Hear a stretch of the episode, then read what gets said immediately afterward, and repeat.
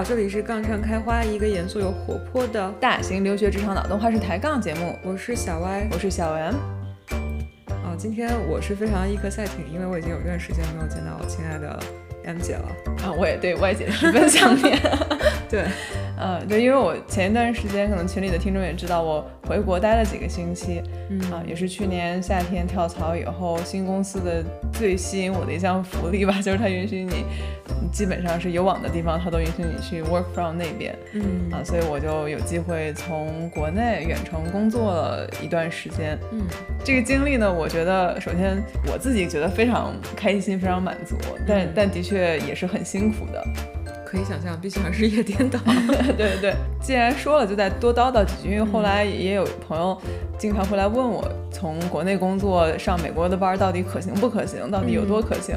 啊，那首先整体上我的结论是，如果你能回去大概三个星期，是我觉得比较合适的一个时长。嗯嗯，但如果更长的话，可能有更狠的 狠人可以能坚持。因为我也听说过有有朋友是从国内过来，然后在美国上中国时间的班，可能体验上差别不会特别大。嗯嗯。为什么会说是三个星期呢？因为首先我这边是按照美国时间上班，所以在冬天咱们跟国内的时差，尤其是算上达拉斯的时间的话，其实是国内跟这边早了十四个小时。嗯。然后基本上我按照美国上班时间，就是我在北京时间的晚上十一点开始上班。基本上安排的策略呢，就是我在十一点之前的时候，下午到晚上的时候，我就开始去准备第二天的工作，比如说把该看的 doc 都看了，然后该写的东西都写一写，然后把很多事情都自己过一过，然后把第二天的会全都准备好。然后我在第二天基本上会把所有的会集中的安排在四五个小时，最多六个小时之间。嗯啊，然后上上班以后就开始疯狂开会，开会，开会，开会，开会。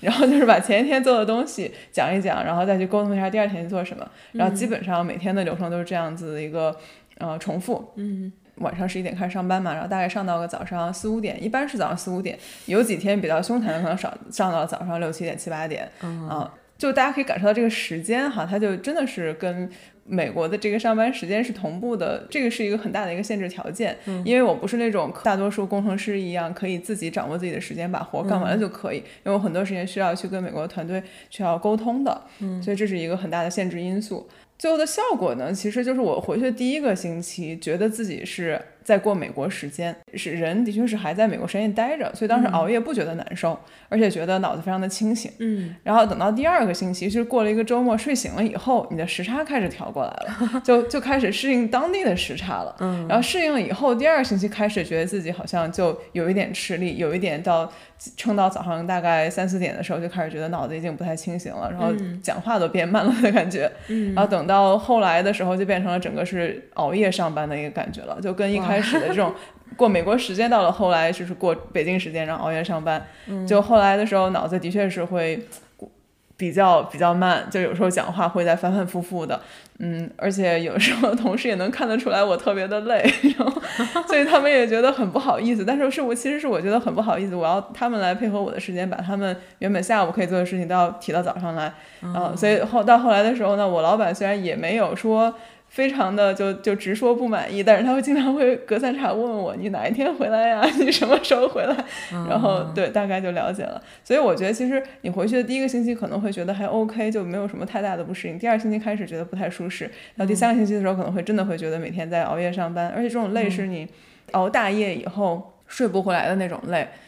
那那那你白天会睡觉吗？睡，就是我，但是还是感觉补不回来，是吗？就对，是补不回来。嗯，比如说你想象一下，你早上四五点钟，然后你是其实脑子刚刚停止转，然后你就就困到不行，就直接。去睡觉，其实你的这个睡眠质量也不会特别好。就有一些科学家会说，你可能睡觉前的时候，你不要呃让你的这个大脑运转太多的事情，反正这个那个的吧。最后我觉得每天也的确是睡不太好，然后有甚至会有那种我上午睡，然后睡到中午起来，然后想说下午再回去补个觉，但是你真的躺在那儿时候，你又睡不着，然后就是整个就是一种非常难受的一个过程。啊，有一件事情我觉得是可以帮助这个过程的，就是你去调整自己的运动时间。嗯，我一开始没有运动的时候，就真的觉得是很难受和难熬。但是后来有了运动以后，其实它是能，嗯，帮你去调整你的整个的这个作息的一个一个小 tips 分享给大家吧。对我好像听说，就是调时差或者说调身体的节律，最好的一个是吃，一个就是运动，然后让你的身体能够。按照当地的或者你想要的这个 schedule 去做这些事情，就会帮助你。对对对对对，我就发现，在那边就比较适合晚上去运动。嗯，就平时在美国的时候，其实你晚上运动了可能会太兴奋睡不着觉，在那边就刚好需要你兴奋一点，好好去打工。对对对，听起来还是就是首先我是非常羡慕，因为感觉能够 work from China 的公司应该不是非常多，就因为各种各样的什么就是 data 的 concern 啊，还有一些 regulation 的东西，然后我觉得能够跨国工作的小伙伴都还挺羡慕的，因为你这样子的话，尤其是之前。还有隔离政策的时候，那其实隔离的话，如果你能够在就是隔离期间工作，那你这个假期就大大的节省了。对对，然后现在就是当然没有隔离就好很多，但是是这样。如果有有有听众朋友们想要尝试一下这样的工作。嗯，我觉得还是挺有趣的。嗯，是是是，其实你能回到家以后，整个感觉其实还挺不一样的。嗯，啊，尤其是我刚好回家是在过年期间嘛，嗯，我感觉国内这个年真的是非常的有氛围，嗯，过得很认真，而且是一个我觉得很值得的经历吧。唉，我已经不知道多少年没在家过过年了，有点有有点难过，但是希望明年可以吧。对，希望明年可以。嗯，祝外姐明年回家过年。好的。那我们开头不好不好意思，我说了一句话，然后我们就打岔了很多，但是我觉得还是一个挺有意思的讨论吧。今天我们这期节目的主要的话题也是知道 M 姐最近在招人，然后呢，因为是 hiring manager，所以很多事情亲力亲为，然后尤其是在前期，然后从面试前啊筛简历啊，然后就是 pipeline 整个过程都有 engagement。然后我们俩私下聊小天的时候也会聊一聊这个东西，因为我们上一期节目的时候就主要是在跟 recruiter 聊这个方面，对吧？然后这期的话，我们就想换一个角度，就是从这个 hiring manager 角度来看看，在这个最前期，就是我们上上期节目讲了简历和面试的一些技巧，我们这期就主要来讲一讲这个筛简历，你拿到面试前的各种细节。然后因为 M 姐有亲身经历，然后我今天就主要来问我提问，然后呢让她来分享一些。自己的心得和一些就是怎么说感悟吧，因为有些东西我听了也是大开眼界，然后我就觉得很有趣。其实说实话，上期节目我们在录的时候，有时候会觉得这个会不会太 basic。对我们听众来说，会不会觉得你们觉得这样的信息有一点点冗余，或者说大家都已经知道了，我们没有必要再来强调这些？嗯。但是从 M 姐的招聘过程来看，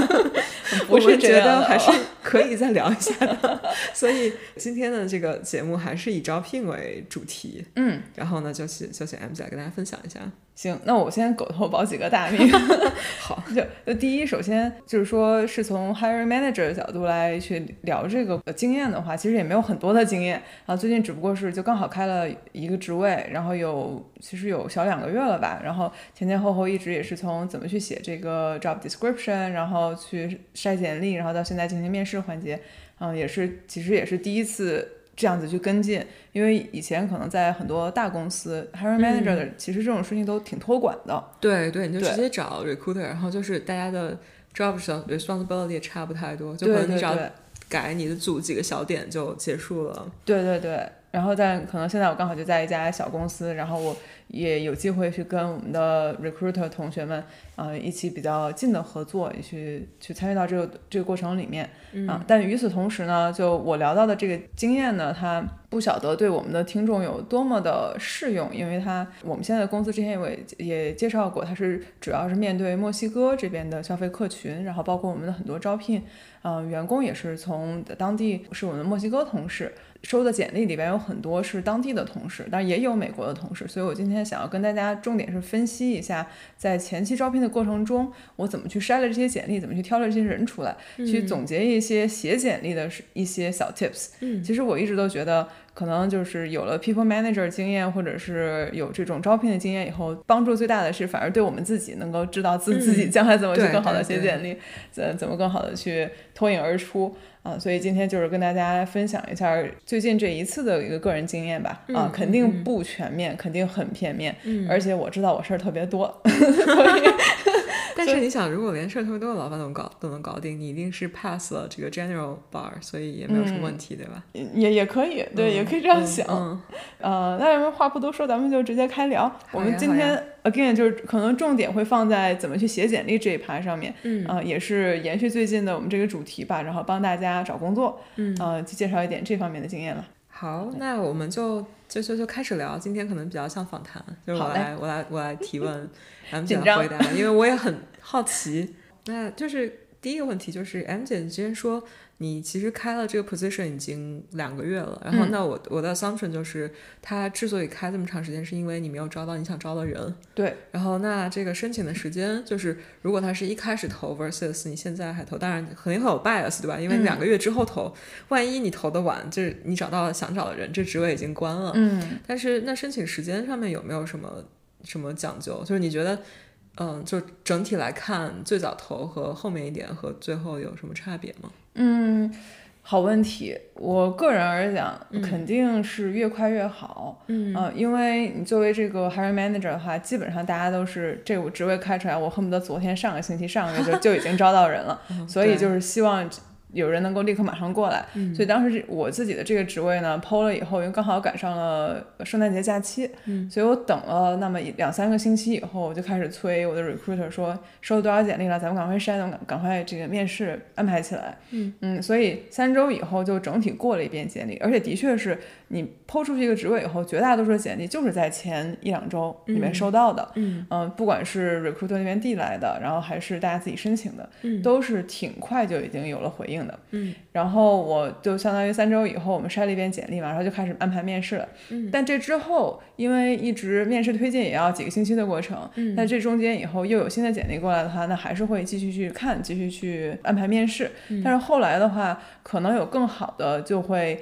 有看到那种特别亮眼的话，就会赶快安排他的面试。嗯啊、因为前面可能已经有人走到挺后边了的。嗯这边肯定给大家的建议就是越快越好，但是没关闭的时候你还是能投的，但是只不过你到后边的时候，可能已经有人在前面走到挺后边的流程了。但我只是会继续看，因为我也不知道前面那个万一有发了 offer，他也不一定会来，对吧？嗯然后但但的确是有可能会出现的情况，就是你面着面着，然后那边说不好意思，这个这个职位已经已经被招到人了，嗯，嗯，这个是有可能的，所以肯定还是越早投越好。那这种会不会建议，就是作为投简历的人或者求职者，你在投完之后，就是只要它开着，你默认就可以投。嗯。但是如果说 recruiter 他给你有回应说 OK，我们要不要聊一聊之类的，你这时候是不是可以问，就是说这个 position 有没有其他 candidate 已经走到 pipeline 哪一步？嗯，这个这个你们会 share 吗？还是说就是 confidential？因为我问是我在 assume 他会不会有这样子的。情况就是从公司来说，肯定肯定是希望你也尽快来面试，对吧？嗯，有没有这方面的 transparency？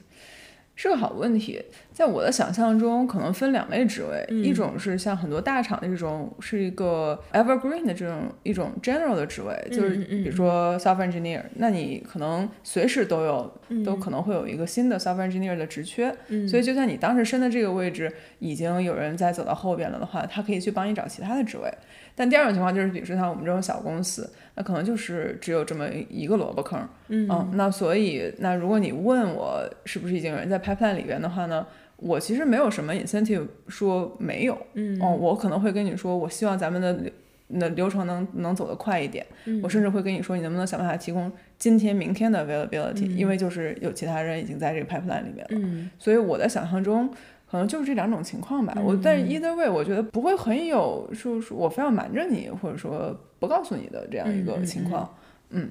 好，那因为我就就是有的时候会听到大家说，就比如说你在面好几家公司，然后你就会告诉对方这个信息，哦，然后我就在想说，你是不是可以问一下对方这个信息？哦 就是如果你们有有 pipeline 有几个 candidate，我也可以 try to make things work，对吧？对就是大家都是其实可以 negotiate 的。对，我觉得都是可以的。嗯，对，那你刚刚说你是跟 recruiter 一起 work，然后就是你们 PO 了这个职位，然后收到简历，所以你在催他 赶紧 review 简历，你会跟他一起筛，对吗？嗯，其实正常流程我不用筛，就哦不不是我筛，正常流程是 recruiter 筛。所以你就催他赶紧筛。对对对是这样的，因为毕竟你说一一份职位抛出去，你可能像大厂能收收到成百上千份简历，然后像我们这个小公司这么小的小职位，也都收到了一两百封简历，嗯所以这个你可能还是需要像 recruiter 他们这种看过成千成千上万简历的这这种嗯。筛起来会比较快。嗯。所以刚起初是我的 recruiter 筛了一轮，然后给我推了一些简历，嗯。然后我看了以后呢，我又 pass 了一些，就相当于他是第一轮筛，我是第二轮筛，嗯。然后我又筛掉一些以后，我觉得剩的有点少，嗯。而且根据他给我的这个这个最后的通过率，我觉得他他筛的可能跟我想要的也不一定完全一样，所以对，所以我才决定我回去我再把他筛过的那些东西我再给他捞一遍。所以最后我是回去把他所有的这个简历去看了一眼的。但我觉得我在猜啊，可能大多数的 hiring manager 可能不一定真的会有这个时间去做这件事情。那还挺有意思的，就是那你觉得你和 recruiter 做的 decision 差别大吗？最后从结果来看的话，嗯，有没有那种你觉得非常亮眼的 candidate，就是是被你捞回来的，在面试上？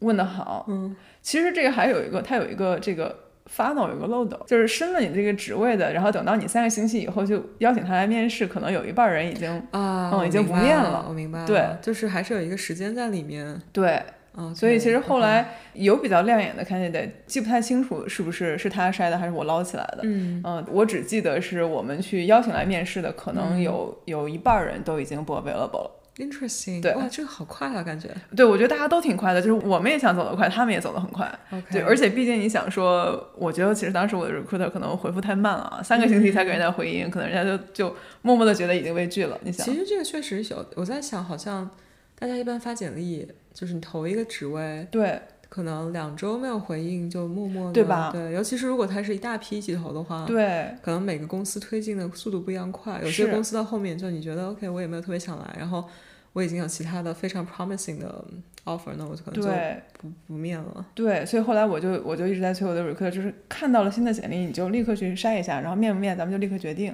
给人家回应也回的快一点，整体就是咱们走的快一点。嗯，有道理，有道理。嗯，那继续往下说，那你后面既然就是 你自己筛了这么多简历，你、嗯你你一般的流程是什么样子？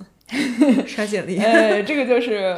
狗头保命啊，就是大大家大家不要觉得就是所有人都像我一样看简历啊，但我我因为毕竟是他先筛过一遍了，然后觉得这剩下的绝大多数不太行，然后你们也是没有用那个机筛对吧？就是不会说有一个那个、那个 algorithm 或怎么样来看没有没有哦，我是一份份自己看的，嗯。然后但是首先跟大家说一下这个平均用时，大家可以感受一下，嗯，我应该是不到两个小时的时间就看完了所有就小一百五十份简历，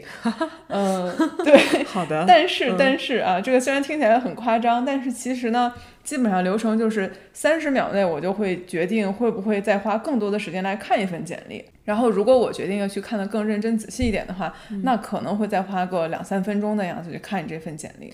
明白了，所以就是三十分钟决定你有没有进入三十秒复赛哦，对对，三十秒 决定有没有进入复赛。对进入复赛的话，你可能就会有前面四五倍的时间来对来来看。但是基本上，如果一份简历三十秒钟没有抓住你的眼睛，你就不会再给他机会了。对，但是你知道这是为什么？嗯就是因为绝大多数人都是真的都是硬投，就是硬投。嗯就我们上期上期节目的时候，是不是我们也还说过，说要把自己的简历呈现成跟这个 job description 很接近的样子？对对对，但是我实际中收到的百分之七十的简历，嗯都是满足这个 job description 不到百分之三十，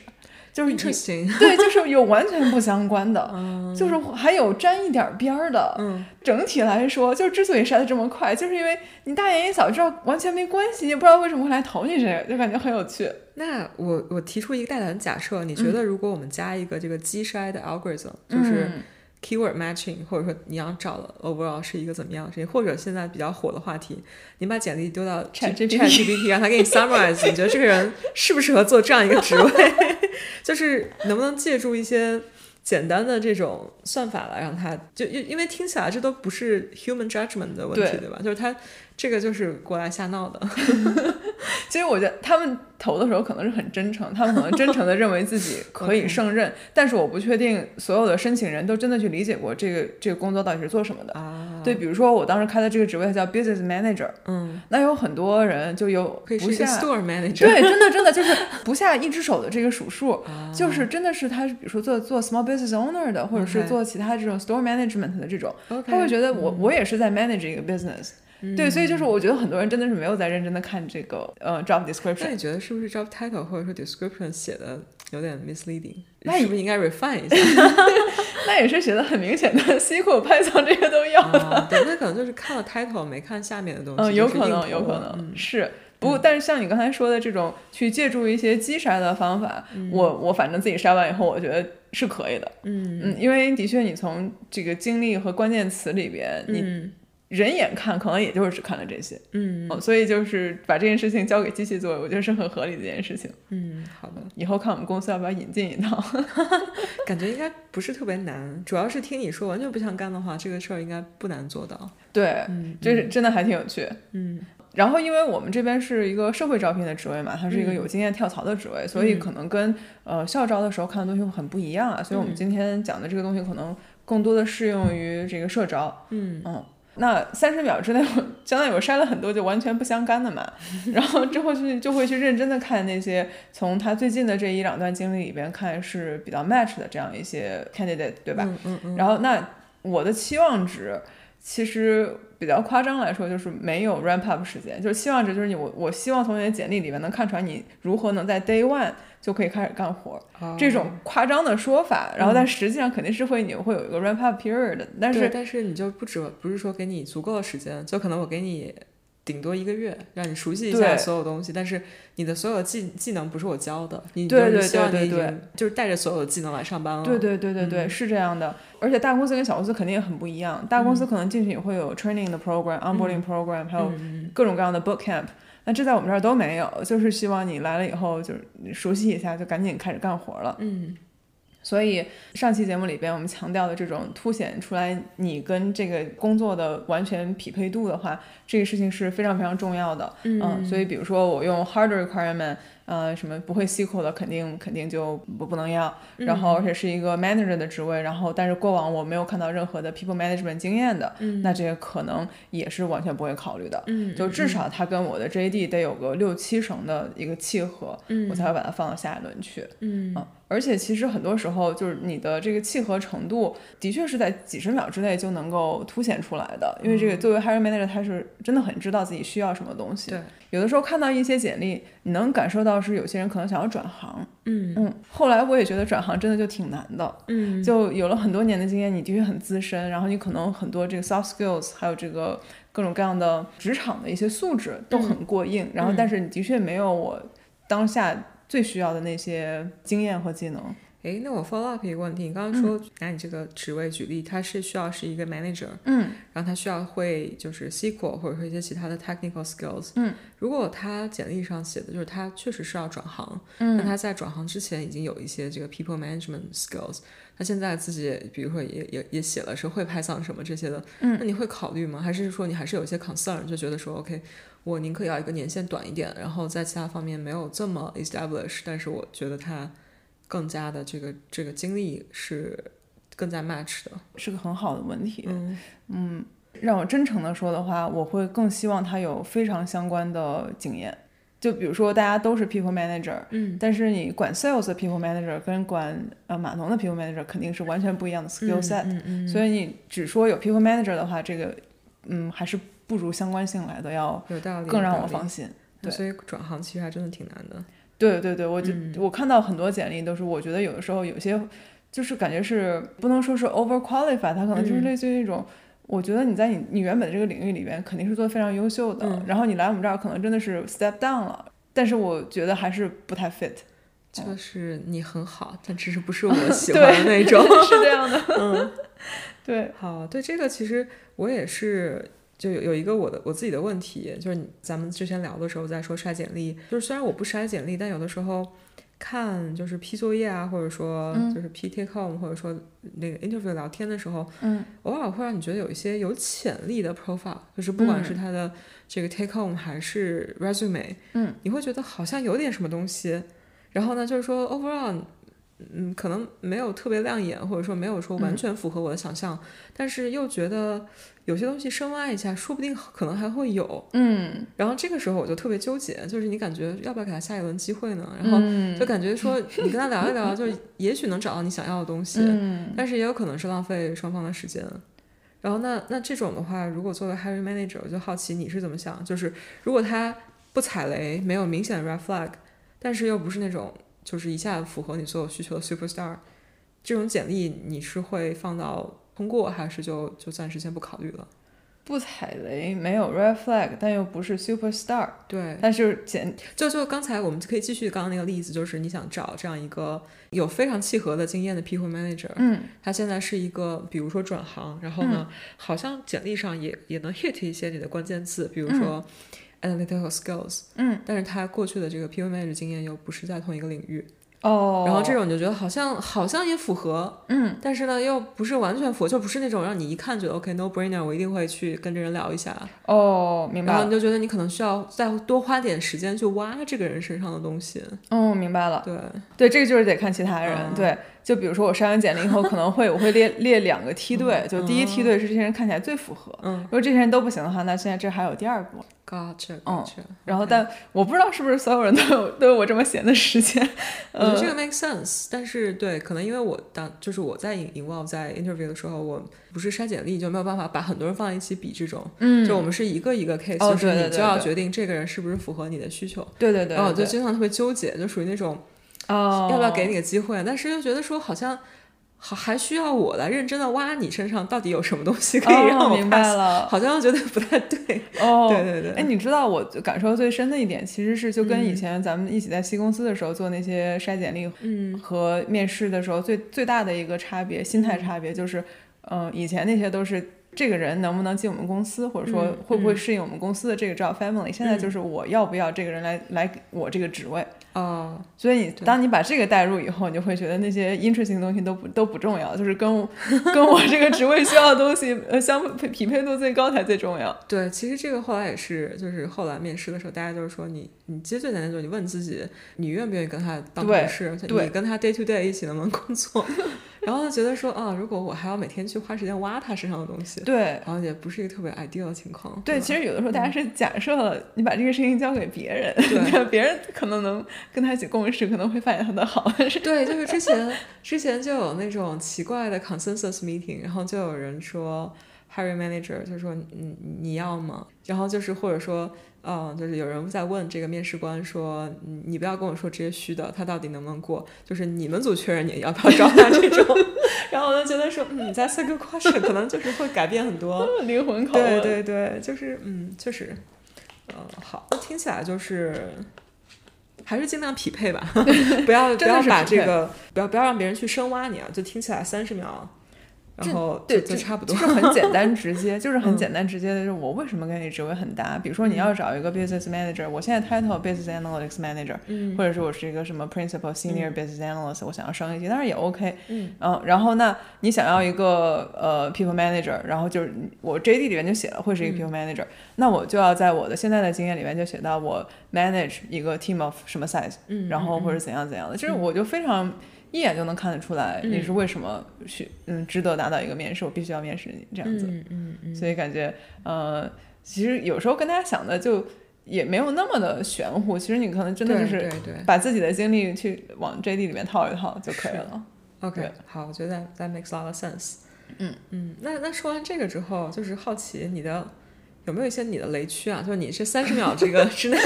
看到什么东西就就觉得好了，我我目忘了，就是 哪些东西是是那种雷区，当然我觉得这个我们我们先口头保密一下，这个每个公司啊，包括每个 hiring manager 每个职位肯定都是完全不一样的，嗯，所以我们这块就可能就是那种到了日常听相声就是那种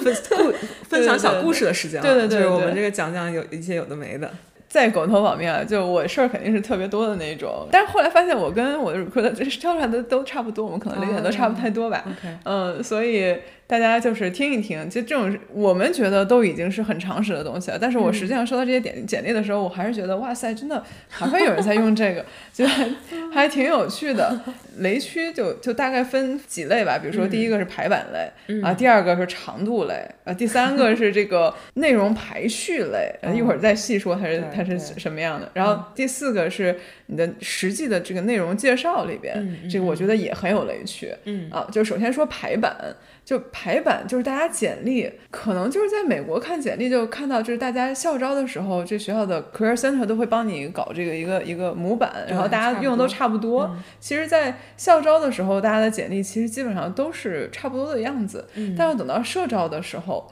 尤其是可能再加上我们有不同的国家的申请人在在申请简历的时候，我就觉得这个排版的 差异还真的还很大，就是见过有一些非常花哨的吧，有横向的。呃，有那种，对，就有横向的，对，我也想象没有见过，就是 A 四纸你把它横过来的这个样子，我们听众朋友想象一下，对，有长得像 PPT 一样的，就是它会在中间放一个自己的很大的一张照片。然后再把它就用，嗯，旁边就是一个一个线，然后伸出去，一个线伸出去，然后对，然后每一条线伸出去就讲了一个自己的一段经历或者是一一个技能这样子。我想可以想象这个，对，就像一个 PPT 自我介绍一样的。然后还有一类就是他会简历里面加一些图表，嗯，然后他那个图表呢加的是什么呢？就是他用这种呃饼状图或者是柱形图来给自己的技能熟练度打分。那这个，我觉得我看到这个我就直接扔了，就是 就是你你你如何 quantify 这个东西？对，对吧？对吧？对吧？就是 你为什么百分之八十的细口差在哪儿？对，就就是你百分之二十差哪儿？感觉。Interesting，我觉得这还这还蛮有趣的。对对对对对，就反正我给大家建议就是去找本地 找本地最流行的那种模板，嗯，就是比如说在美国你就用这种什么 consulting 模板，然后国内国内像国企啊，跟你私企和外企可能就是用的模板都不太一样，然后但是你就你就找你想要的这个公司它是哪一类的，就是去找他们这一类的最流行的模板就行了。你排版太花哨，你其实写不了几个字儿。对你刚刚说你在描述这个中间一个自己的大的头像，然后一一一一根。线一根线出来，我就觉得他写不了几个字呀。对呀，就写不了几个字呀。那有没有可能是他就是真的没什么可以写，然后所以就通过格式来抓人眼球，觉得说 OK，我可以在一大堆简历里面 stand out，也有可能。但是我后来在想说，可能你要看他去申请什么样的职位。对我刚刚在想，也许就比如说你是一个 UX designer，然后就是很 fancy，你在 demonstrate，就是啊，你看我这东西做的多好看，多简洁，然后我觉得这种可能还比较 impressive 啊。可是我们我做的这个 UX designer 的朋友也是有一份就是纯纯文字版的简历，然后再加一份自己的这个呃 portfolio，对对，所以就感觉简历嘛，就还是突出一个简，对不对？对，那你接下来就要说到，就是由排版延伸出来的第二个，我觉得比较雷的地方就是章数，就是你这个整个简历的篇幅。嗯，那如果你一页 PPT 你写不了几个字儿，那你可不就得整个好几页？嗯，但是这种啊，这种我觉得还是有情有可原，就相当于他不是在用简历，他是在用 PPT 介绍自己。他另外一种是纯文字，他能堆个五六页。那他经历是真的很多吗？他经历也不是真的很多，但是他一段经历里面，他能给你写二十个 bullet point，就真的是很有意思。那那你觉得，就是他这个是个很大的项目，值得写二十个 bullet points 啊？我我觉得没有没有，我就是他可能会事无巨细，就真的事无巨细，每一段经历相关的不相关的，他全都写在上面。我在说你要写二十个 bullet point，我最好是一个 Chat GPT 这么大的项目。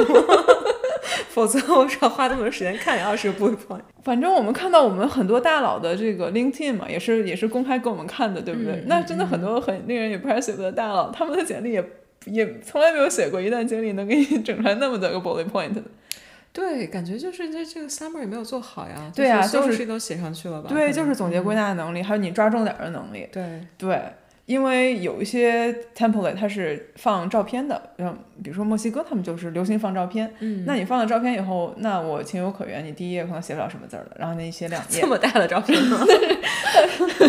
那你照片总要有个排版对吧？你不能说我标记的贴在上面。第一张巨大一个头。对，就是要要有个排版，而且一般一般他们还搞一个一些彩色的东西，就是这样会比较好看一点。OK。然后筛简历还挺好，就是心情会好。好，挺有意思，但是你又又感受到了这种职场文化的不一样啊。比如说你放简历，你在美国，你敢想吗？不敢。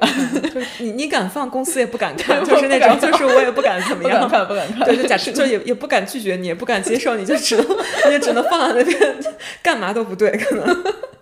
哎，太逗了。但是如果你超过一页的话，我建议你最好把它怼到两页，嗯，就是看着整齐，它不像一个。对，不像一个就是半成强迫症，对对对对，一页半，一页多四分之一，就感觉看着很难受。对，啊，没有照片的话，就是建议你就一页，然后，嗯，有有照片的话，可能最多两页纸，然后整的呃排的干干净净、整整齐齐就可以了。你再多真的是没有时间看，而且真的总结归纳能力真的不行。然后那说完这个长度的话，那就要就要谈到这个。顺序问题，我发现这个顺序呢真的是差别很大，就对于我一个读者来说差别很大。嗯，因为我看了几十份以后，到后来我眼睛自动就去找我就想看这个 section，我就想看这个 section，、然后它在上面的话，那我就很好找，那我可能一下就把它放到下轮去了。基本上看到的哈，我觉得比较好的顺序是，首先你上面肯定是自己的名字和这个 summary 嘛，嗯，然后有一些人会加一个自己的一行、两行、三行的这种一个总结自我介绍，嗯这个 summary 之后的话，个人会比较 prefer 你先把自己的经历放在上面。嗯。然后呢，另外一种选择呢，是你把你的这个技能和你的 education background 放在上面。嗯。但从校招的角度来讲的话，我觉得可能你的这个专业和 major 是比较重要的，因为这可能是你最 relevant 的东西了。嗯然后，但是从社招的话，就是你有经验了以后呢，我其实个人会眼睛更想找你的 professional 这个 experience 里边。对我听到过一句 comment，就是你要把自己的 strengths 和你认为你跟这份工作最匹配的东西放在前面。对，当然，可能还要权衡一下什么东西做比较好。嗯，就是你，你就算校招让 GPA 低，你也不要 就是主对动放到那上面去。对对对。但是理论上讲，已经有了工作经验的这种社招的 profile，你是一定要把最相关的项目和最相关的经历放在最前面的。是的，然后这个可能是一个比较好的选择。是的，是的。我觉得有有什么东西不要往前放，就是嗯，简单的说就是有的没的，就是 有的没对，比如说你的 一的些，国大奖。对啊，比如上学时候的获奖记录，啊，嗯，还有上过的课程和会议，嗯就这些作为一个社招跟作为一个社会招聘的这样一个角度来讲哈，嗯它其实真的不如你工作上一些更相关的经历来的重要。嗯，嗯，有很多人这些东西可以写半页纸，然后还有真的很优秀啊，那比没有强不。不不，他可能是通过排版来占据半半页纸。哎，比如说你这个技能，很多人大家的技能他就其实就写一行两行嘛。对对，然后他有我见过能写半页纸的，就是他会跟你说，比如说我是数据分析类，然后 SQL、MySQL，然后呃、还有什么来着？就是哦明白了，就是把这个各种不同 flavor SQL 都写一遍啊，对，都写一遍，然后嗯他还要给它分类。嗯，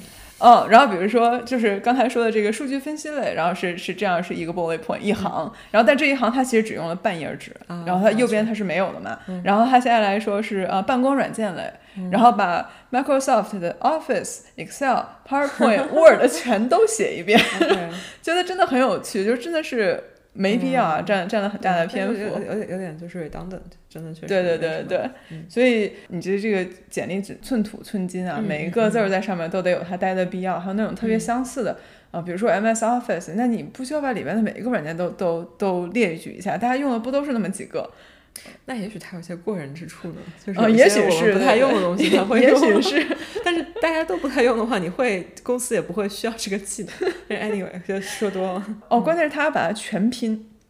嗯，Microsoft Office Excel，就就合理怀疑他可能没有其他东西可以写了，真的就是放上去占位置。挺明显的，其实嗯挺明显的。就当然，我们今天说的是写简历的技巧，但是在这之前，你可能提前去丰富你简历上可写的东西这一盘，这就虽然不是我们今天讨论的内容，但是这可能是最重要的准备工作吧。哎，我有一个 follow up question，刚才在想象，就是像你刚刚说这个明显占位子的这种经历，嗯，然后他如果不把它这个放开写上全拼，嗯他可能就会写不满一页纸，也不好看，对吧？是也不好看。嗯，对，那就是 那这这这可能不是我们今天解决的问题。好的，好的，好的，好的。嗯，那我们再来说一下，就你刚刚说的这种工作内容，哈嗯嗯它 到底是多写点儿还是写少一点儿？对，啊，我见过两个极端，对嗯吧？刚才咱们说过最最 wordy 的这种极端，是一个工作里边他能写两二十个 bullet point。我也见过另外一个极端，就是他每一段工作经历只写 title，literally 只写 title，就是写公司公司名 title 哪一年到哪一年。嗯，排版排的也挺漂亮的，然后底下就是呃下一段了，就是公司名 title，然后哪一年到哪一年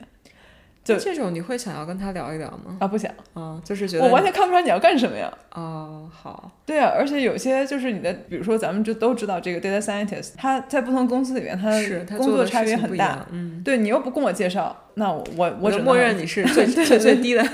不是说最低，就是我只能默认你可能不是很确定你想要给我看什么，然后呢，我没有这个时间去猜你要、你要想让我你看什么。我觉得 that's a really good point。每一个人知道自己干干干干了什么，嗯，他可能觉得就是我还需要说吗？就这个不都是干这些活儿吗？但是大家可能真的不知道，或者说，如果你都不能通过一两句话，我就我的我的想象是，他这个简历可能排版排好了，然后他觉得没有太多的空可以写这个太多有可能对但是我觉得你至少需要写，哪怕有一句话，对呀、你就说一下你大概干了啥，也比完全没有强。是的，完全没有就合可以合理的认为你啥也没干，对吧？对呀，对呀，虽然不至于啊，但是与人方便，与己方便吧。就是你都不告诉我你干嘛，我还要花额外的时间，这个也许我就不愿意花了。我就很想问说，难道你是觉得就是就是自己公司的招牌就是想到这种程度，就是想到是一个大公司的招牌吗？我都不记得了，这个不重要，就是我还是要去看你具体具体做了什么。嗯，确实确实。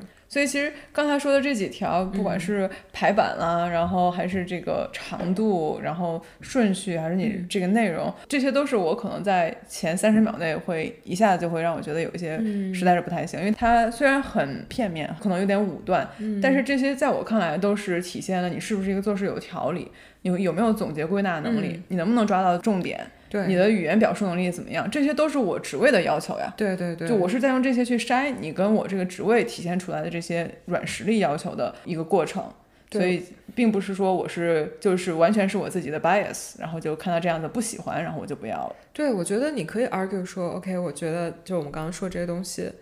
只是简历上没有写好，没有充分体现出来个人能力。但是问题又来了。我为什么要相信一个连自己找工作这件事情都没有办法花时间有条理的写好的人？我凭什么 trust 你在工作上能够把这种一样的就是这种提炼、归纳、总结的发挥的很好呢？对呀，就是这个事儿就很很 tricky，对吧？那是呀，要么就是说你能力不行，要么就是说你态度不好，一在外都不是一个特别好的选择。对，然后工作上面你不需要去总结归纳自己的工作吗？对对，到时候我就直接甩一个 PPT 出来，然后给给大家看一下我的项目的名字，然后大家 顾名思义去吗？难道？我觉得你想一下这些极端的例子在工作中的体现就会很有意思。我今天来给大家写个 slide，然后第前前面五张全是我个人的图和我的这个 生活的 background。然后或者说那种写特别长的，这个 PPT 一百页，然后我们一个三十分钟的会，然后给你 review 一下。这个其实对它就是很多东西，我们简历，我觉得简历有些人会觉得就就是敲门砖嘛，那我这个都有了，你你还要什么？但是我觉得写的好和不好，就是一个沟通的是不是有效的一个比较快的表达。对，然后就还是确实有一些 tricky 的事情，包括我之前就是有一些还在学校的小朋友们会问，就是或者说。有的时候说这个简历要怎么写，我是遇到过那种洋洋洒洒写了三四页，不至于每一个项目都写二十个 bullet point，但也差不多了，我觉得这可能快十个了吧。嗯。然后我就觉得你太长，但是他的意思是这都是我的宝贵的经历，我为什么要把它扔掉？是的。我就觉得说，可是这你全放出来，只能告诉我一点，就是你不知道什么重要。对。然后，而且这个全写出来，你总会有那种很小的东西，别人看说就这，你也往上写，就只有这，你也值得我花花时间去看你三页的简历。然后我觉得你肯定要就是花时间想想这个东西。你你有三页东西可以写，说明你还是干了不少事情的。但是是不是所有事情都跟这个职位？职位有关，或者说就是不要舍不得往往往往外面扔东西。嗯，是的。站在这个招聘者的角度来讲的话，我去招人，我不是要去看谁最优秀，对对对对对，我是要去看谁最能胜任我这份工作，谁最合适。是，包括我自己第一次从我的简历上删掉那些经历的时候，我也觉得很舍不得，我就觉得这些都很重要啊，这些都是我的闪光点。嗯但后来觉得，嗯，人家真的不 care。对啊，对啊，就是你说大学时候你做了什么还重要吗？现在好多不重要了。对，可不是吗？对，然后可能就是你需要随着你的经验和你的这个实际的职位，要不断的去删减，然后把它变得更加契合一点。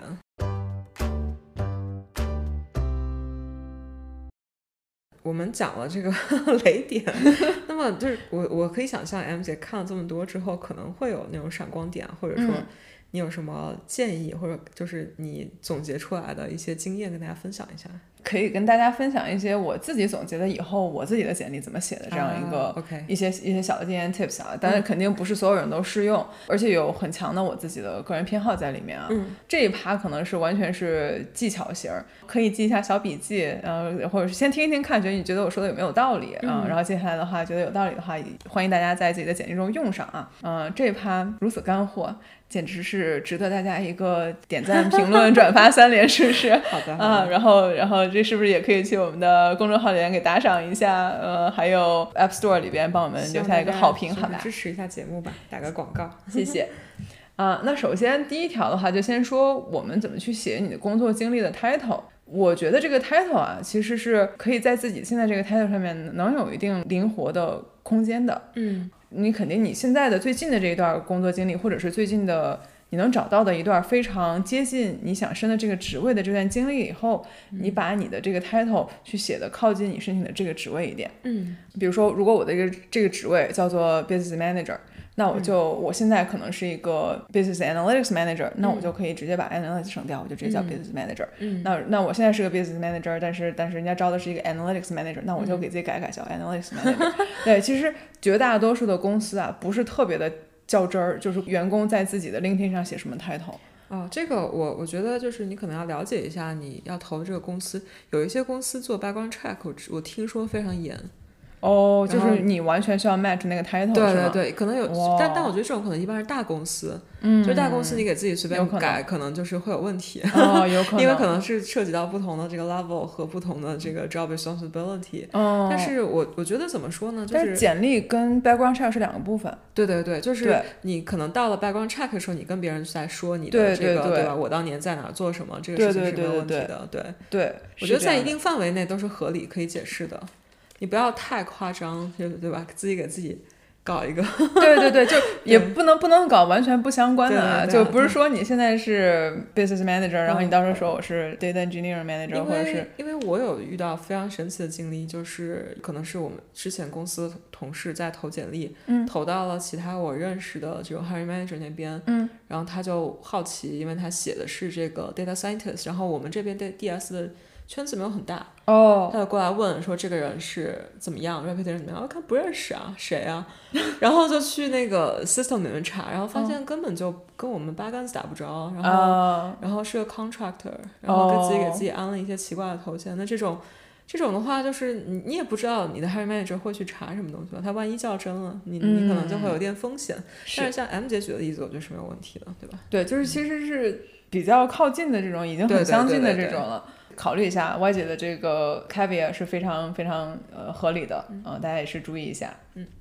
然后第二点就是，我会倾向于把职位写在公司名的前边。比如说，你的职位放在第一行的话呢，公司名可以放后边，或者是放在第二行。嗯我见过一种情况是只写公司名的，没写自己的职位名的，然后当时我就搞得非常的 confused，就是我不是很确定你的职位到底是什么。嗯因为个人对我来说，就职位的相关性，在我心里面大于公司的招牌。嗯你可能来自很牛逼的公司，然后但是你完全不是我这同一个 job family 的，你放前放后都可以，但是我嗯可能更突出的是，你把你的 title 写的跟你想申请的这个职位，嗯、是很接近的，以及让人一眼就能看得出来是为什么你是跟这个职位是适配的。嗯，我觉得这个 make sense。但是可能有一些人，我在猜测啊，就是可能会想要大大厂光环，就是我希望拿公司一下看到，就是因为跟有些公司，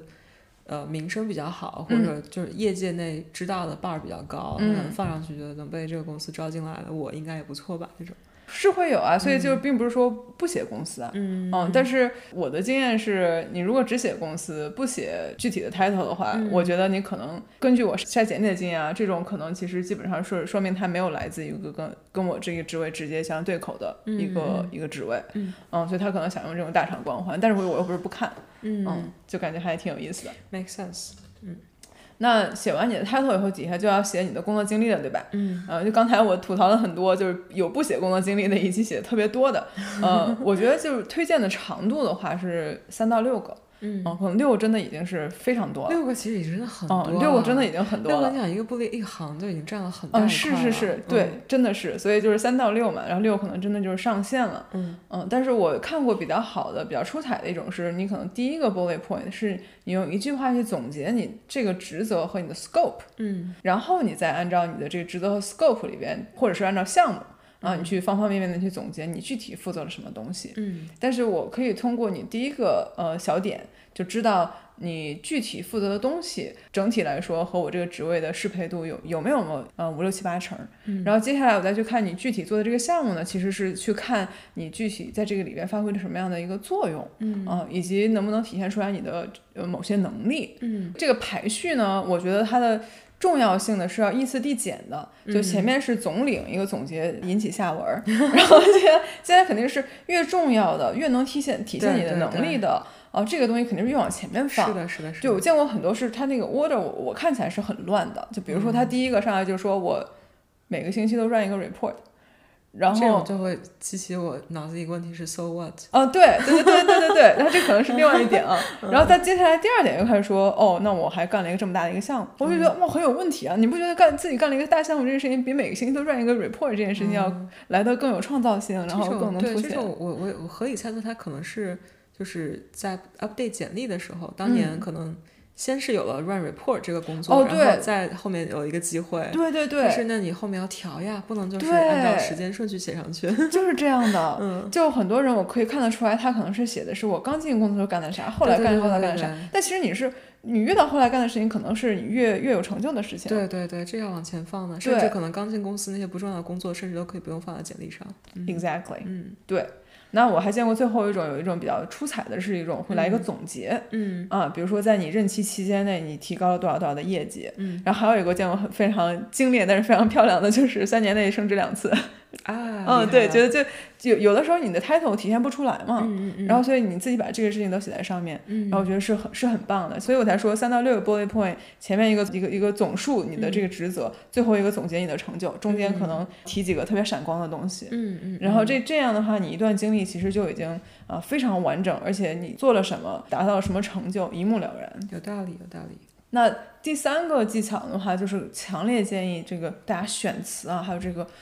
表达方式啊，那真是太重要了。嗯因为你的这个选词就是大家去如何解读你这件事情，你是在在笑你自己的工作，所以千万不要 undersell 你的工作对哈。，就比如说一些动词，你大家感受一下，比如说你说你 involved in a project，嗯 engaged in a project, assisted, supported, help，这些在我一个 reader 这边看来的话，你只要不敢自称自己是主力，那就一律解读为你是抱大腿和大大，对吧？嗯啊，那你如果把它换成你是 led 了一个 project, owned project, drove, proposed, directed, guided, supervised, managed, championed，全是我在筛简历的时候看到的一些我觉得不错的词儿，就是这些全都体体现出来你在这个项目中实际上起到了什么样的推动作用和领导作用。嗯所以我觉得这个词儿啊，大家真的是需要去细品啊。你 own 的东西，不是说我每个星期 run 一个报告，呃，这个表述可能其实就让我觉得你是在 execute。嗯但如果你说我 manage 了我们一个 weekly 什么什么什么 report，嗯，哎，那这个事情它是不是 flavor 就不一样了？对，感觉体现到了这个语言的艺术。对 大家真的是要要要细品啊，细品，然后就是都。不行的话，就用一下 Chat GPT，然后帮帮忙。包括最近我们群友里边也有也有人开发了一个 Chrome extension，可以帮大家润色文稿的。这些大家都一定要去多 polish 一下自己的选词，对，尤其在自己不是 native speaker 的情况下。对对，但是刚才你听听完你说这个，然后其实包括我自己在写简历的时候，我也会有一些想法，就是如果让我自己写，我非常同意，首先非常同意的不要 undersell，嗯，但是当我确实没有干什么，或者说我确实在抱大腿打杂的时候，我也不想去用那些很厉害的词，嗯就是可能我想 keep it 为啥呢 keep it honestly，就是比如说，如果我确实就是跟别人 collaborate。嗯然后呢，我一开始没有在做一个 driver seat，然后他可能也不是我特别就是重要，或者说 OK，我觉得就是怎么说呢？因为我自己的 perception 是你自己主导和你跟别人合作，或者说起一个 supporting role 的项目，嗯，你的这个知道的细节的程度和你不一样。对，是非常不一样的。在面试中，我觉得你的 expectation 可能也是不一样的。就是如果我看到他写这种非常强的词，嗯，我就 assume 我问你任何问题，你都可以回答得出来。嗯但如果是 supported，然后那我可能会跟他强调，OK，我有 teamwork，然后我是会 take 别人的 input，然后我会嗯考虑更多的东西。所以有的时候我我自己的一个 decision 是，我会决定要用哪一类词，但是在事实上，就是通过我自己的这个 exercise，我也知道有一个放上去，它不是说我在 undersell，而是因为我就是在做抱大腿打杂的这个事情。然后，但是呢，我又其实没有更好的东西放上去的话，嗯那这种情况，你觉得嗯，要、要怎么办？就是你是觉得是不写了呢，还是说我就拼一枪，我就把这个强一点的词写上去，然后到时候面试的时候，因为你可能要先争取面试的机会嘛，嗯，然后到时候可以再解释说，哦，其实我是 co-led 或者说哦 co-owned，、然后怎么样嗯怎么样。但我我自己的面试风格，或者说我自己作为 interviewer 的时候。呃，对，interviewer 的时候，去就会就会觉得 OK，那你你现在跟我说这个，然后感觉像是一种托词，就是因为你不懂，所以你现在跟我说、啊，我跟别人一起合作的什么的。嗯但是我觉得不是每一个人都会特别在乎这个吧。我是这么想的。嗯嗯，我刚才说的这个，大家这个选词和表达方式极为重要。我刚才可能只强调了选词这一边，嗯我现在可能想跟大家强调一下表达方式这一边。嗯就你刚才说这种情况，就是有一个很大的项目，然后我在里边的确这活不都是我干的，我也不是 leader，然后但是我我可能只是说我有幸参加这样一个项目，这个情况其实非常经常发生。是啊，就是大家每个人工作中都有自己主要负责的一部分东西，然后大家有时候呢，我说如果我只如实陈述我自己主要负责这些东西，那总觉得好像不够 fancy。对啊、有一些更 fancy 的项目呢，但那这些就又是 大佬在带队，然后我还资历比较浅。但是我想强调的是呢，就是你要去凸显你在这个项目里面的位置是什么。嗯就算你是抱大腿了，那你是不是在这项目上也总得 own 点啥？所以在我在这大项目里面 own 的这一小块，还是我主动在做的。对是的这这是一个比较好的点。对、e x a c t l y 就是不是在陈述说我干了什么活儿，嗯而是你去凸显你实现了什么东西，以及你负责和领导了在一个很大的一个项目里边哪一部分。嗯嗯嗯，哦，当然了啊，一种情况除外，就是 leader 你真的是抱的大腿，真的是就是非常非常水。然后你说我在这个项目上真的就是呃怎么着，我就是最后帮大家就润色了一下 PPT，、然后真的没有什么东西可以写，就是硬蹭。那这个的确也是像歪姐刚刚说的，直接写 communicated results，然后 got great feedback 也可以。对，呃，这太逗了。对，的确是有这种，你要是写的太水，然后最后简历是会被抓包的。然后最后面试跟简历是完全两个环节啊，但两个东西你 optimize 的事情不一样。然后但是的确，大家最后看的肯定还是你的面试跟简历的一个对对对。一致性，肯定是有的。虽然我刚才陈述一下我自己就有一些这个 concern 和这个自己的一些想法，但是如果我愿意在这儿给大家一个建议的话，就是你宁可 oversell 也不要 undersell。嗯，对 oversell 适度适度你可以拿到一个敲门砖，到时候你保留最终解释权，对吧？对对对然后对 undersell 的 risk 就是你可能被 pass，你自己都不知道，然后对你也得不到 feedback，你也得不到任何这个其他的东西。对，是这样的，嗯是这样的。我自己在工作中会见到一类人，特别 tend to oversell 自己的工作，嗯，然后我是非常不喜欢，但是我非常理解大家为什么要这样做。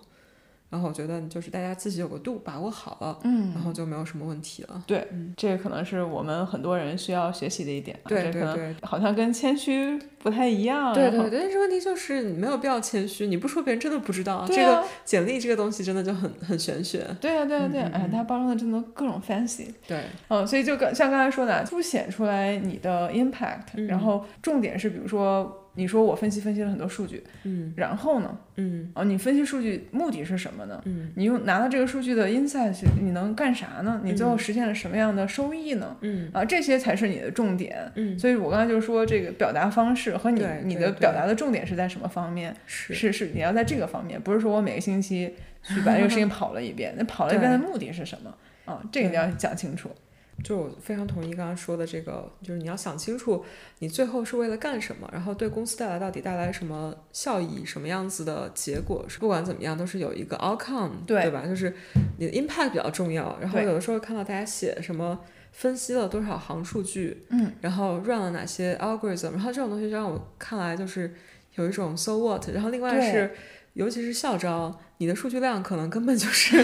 特别小，对吧？然后放上去，这个这个既不 impressive 又没有 impact，然后就就会让人很 confused，就是你放这个东西到底为了告诉我什么消息？嗯，是的，哇歪姐说到一个重点，嗯，就是有时候大家对自己的这个工作的复杂度和难度 没有一个正确的，对对对，嗯就是有时候看大家强调的一些东西的话，就觉得好像也没有很 impressive。对我，我以为你放上去所有的事情都是非常非常值得庆祝的事情，但如果这些事情是你工作中最值得庆祝的事情，那可能你还需要更多的磨练吧。嗯有可能会有，有的时候会有这种感觉。对，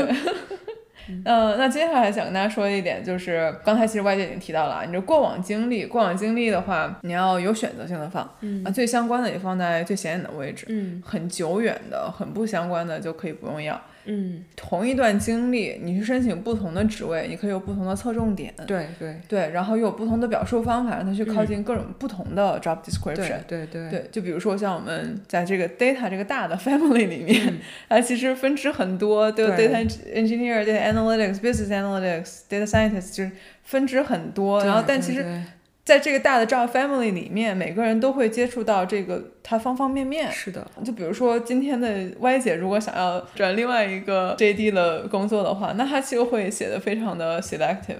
对，是说我觉得其实你的工作一定不是只是一个 job family responsibility。对，就像你刚刚说，你是一个 business manager，你可能要会 SQL，会 Python，对然后你还要会很其他很多 business sense 的东西。对然后你有一天可能想转，就是更加偏 technical，你就把你这个 technical 东西拿出来细说说。对。然后哪天你想这个做往那个 product，或者说往这个哎更加 strategy 的的方向写，你就就放在对对对就是都懒拿出来，就是把它放大、放大再放大就好了。是的，是的、e x a c t l y 就是这样的。Again，所有的事情都会联系到你申请的这一个 specific 的职位，嗯啊，感受到你跟他简直就是非你不可，对嗯天选之子。我有一个小问题，嗯就是之前也遇到过朋友，就是找我 refer，refer、嗯 refer 了公司的好多个 position，哦都都不太相关那种。然后我就在想，刚才这个情况，你要哦变成了好几个职位天选之子。但是，最理想的情况是 hiring manager 和 recruiter 都不一样，对吧？他们不会打嗯架。但如果一个 recruiter 看到你投了四个不同的职位，然后都是天选之子。当然不排除这个可能性，有全才，他什么都可以干。哦但是觉得这种情况还蛮有意思的。我我觉得你说这个情况，可能就是我收到的很多，我觉得 匹配度不够那么高。match 的那种对对，吗就就可能也不是完全不相关，但总觉得就没有完全相关。哦，我觉得可能就的确有一个是写简历的技巧在里面。嗯，就你说他完全没干过这些活儿吗？那也也不是。是，哦，他只不过是可能一份简历他也懒得改。嗯，哦，所以就是有的时候大家可能就对自己的 dream job 可能会比较上心一点。我我收到过最夸张的一个是，就是因为我们之前公司的那个 referral system 是，我会给你发一个 in invite，就是 invite you to apply to different positions，然后就是变成了你可以在 system 里各种这个哦 apply 各种 position。哦我记得当时有一个不太熟悉的小伙伴，我给他发了这个 referral link 之后，他可能 apply 了二十个职位，哇，然后我就觉得说。如果我是这个 system 或我是 recruiter，我可能已经给他打了一个 red flag，、哦就是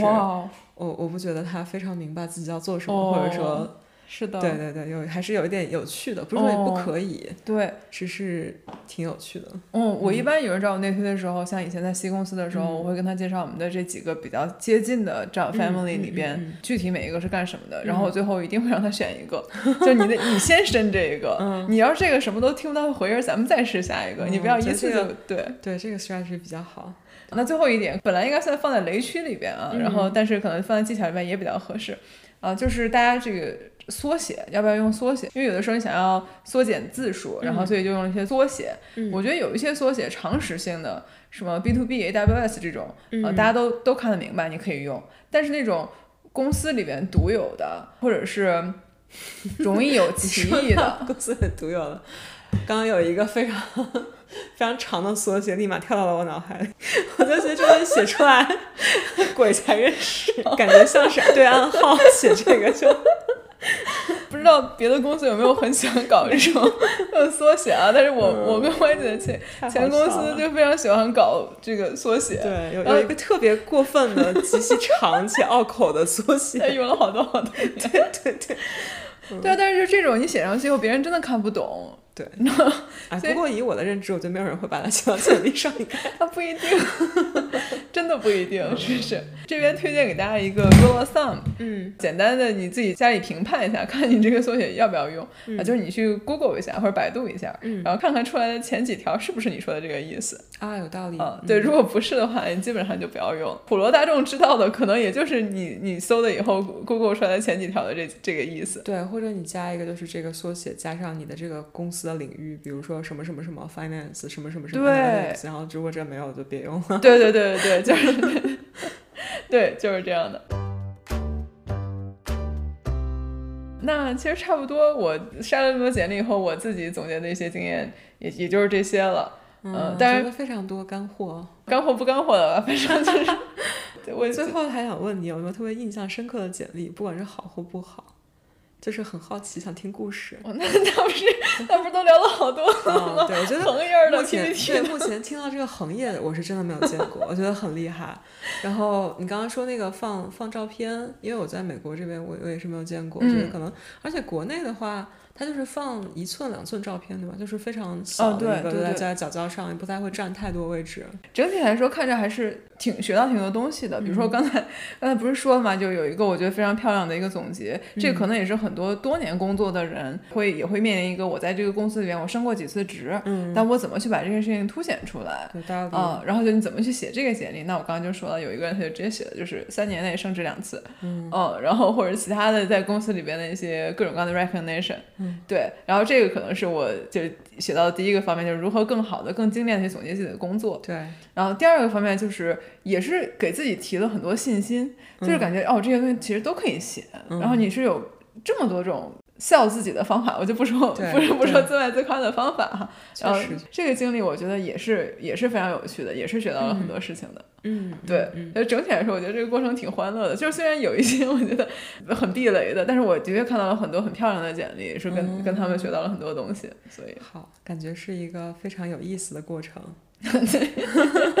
大家其实可以有空有事儿没事儿，大家可以去扒拉扒拉别人的 LinkedIn 啊，啊那你就多看看那些写的，就是大佬的大佬们的 LinkedIn 是怎么写的，怎么去，表述自己的。虽然这个经历和就是真正的项目你肯定是不一样，但是他们有一些总结归纳的方法是我觉得是融会贯通可以学习来的。对对对对，虽然 LinkedIn 的包装方式跟简历不完全一样，但是感受一下大佬们他抓的这个重点在哪里。对对对，嗯，嗯，好嘞，好，那我们今天就大概聊到这里。感觉今天其实非常小的一个 topic，但我觉得聊下来我也学到了不少东西。希望今天这个节目对大家有用吧。然后呢，也也希望真诚的祝福 M 姐赶紧招到自己想招的人。想看了这么多简历也累了，然后 希望能够尽快招得到吧。啊，那欢乐的时光过得总是这么快，又到了时间说拜拜，那在大家下一次修改简历之前，祝大家生活都能杠上开花。节节高。